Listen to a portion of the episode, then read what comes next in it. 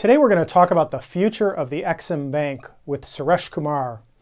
During its 80 year history, the Exim Bank has been reauthorized 16 times, all with broad bipartisan majorities. But this year, Exim reauthorization became somewhat of a political football, and the bank only got a short reprieve in September from Congress, with its current charter set to expire on June 30th, 2015. Suresh, what does the new reality in Washington mean in terms of the bank's future survival? What to call this? Is this an epidemic that they keep on questioning whether it's meant to help businesses connect to capital? Um, it, it, almost feels that way. Uh, and I think it's become um, a much more um, ideological fight within the Republican Party.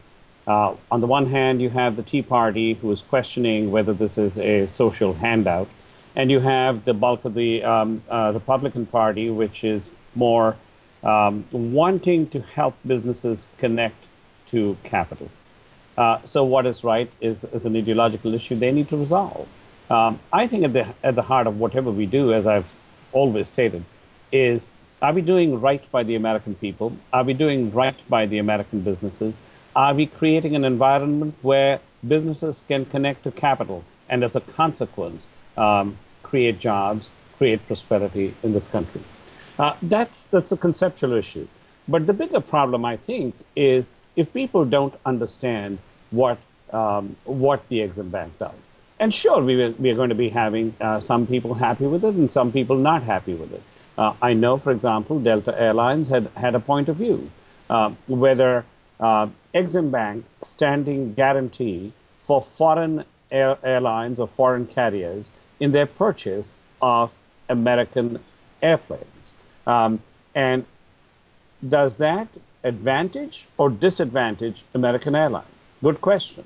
And I think the facts can be laid out. But are the facts getting laid out? That's the issue. It's the inability to communicate with stakeholders which is causing distortion and causing perceptions. And I think this is something administratively the Exim Bank needs to do. They need to lay out the case. They need to be transparent about what their goals are. And they need to score and be able to communicate what the progress on those goals are. Now, I am a consultant. I am biased. And, and um, I will tell you this much. As an Oliver Wyman uh, consultant, this is 101.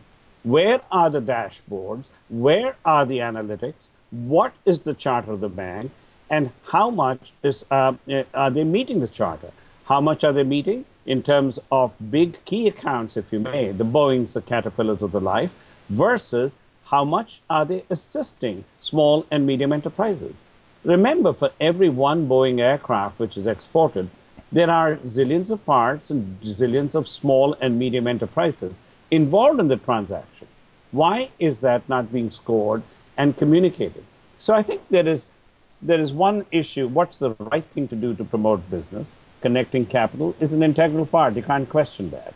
Um, but the ability to communicate how greater America, beyond one or two or three corporations, uh, benefit and how well the bank does on its charter is really upon the bank to make sure that its stakeholders in Congress, uh, its stakeholder in the in the business community, clearly understand and acknowledge. I think that's an excellent point, and certainly one that I think we'll we'll see more activity on in the next year as uh, the Exim Bank and its supporters do, in fact, try to make the case for reauthorization. We do know that that 60 or so other uh, countries have export credit agencies supporting their own exporters. So even without that ROI right now, doesn't it basically handicap American companies if the United States doesn't have an export credit agency to help its exporters? Absolutely. We, we talk of leveling, uh, you know, leveling the playing field on one hand, and how the hell can we not level it on our own turf? So, yes, the, the rules of competitive engagement call that we don't handicap our business. And if, if there are other countries who are supporting their exporters the way, we, um, we have an obligation to support our own businesses towards prosperity. Look, I know the Exim Bank very well. They were very close partners of mine, and Fred Hochberg is a friend. I will make this offer on this webcast that we at Oliver Wyman are willing to work with Exim and create those dashboards, the an- analysis that they don't need to go back year after year explaining to Congress. That's not that's not energy is well expended. So in the 80 years um, of its history, if 16 times they've been reauthorized, once in five years going for that reauthorization is fine. Uh, but if more and more American companies and some American businesses are questioning questioning the validity, I think it's a simple stuff uh, for the bank to establish and communicate with its stakeholders. And I'll be delighted as a part of as a partner of Oliver Wyman to make that offer to the Exim Bank.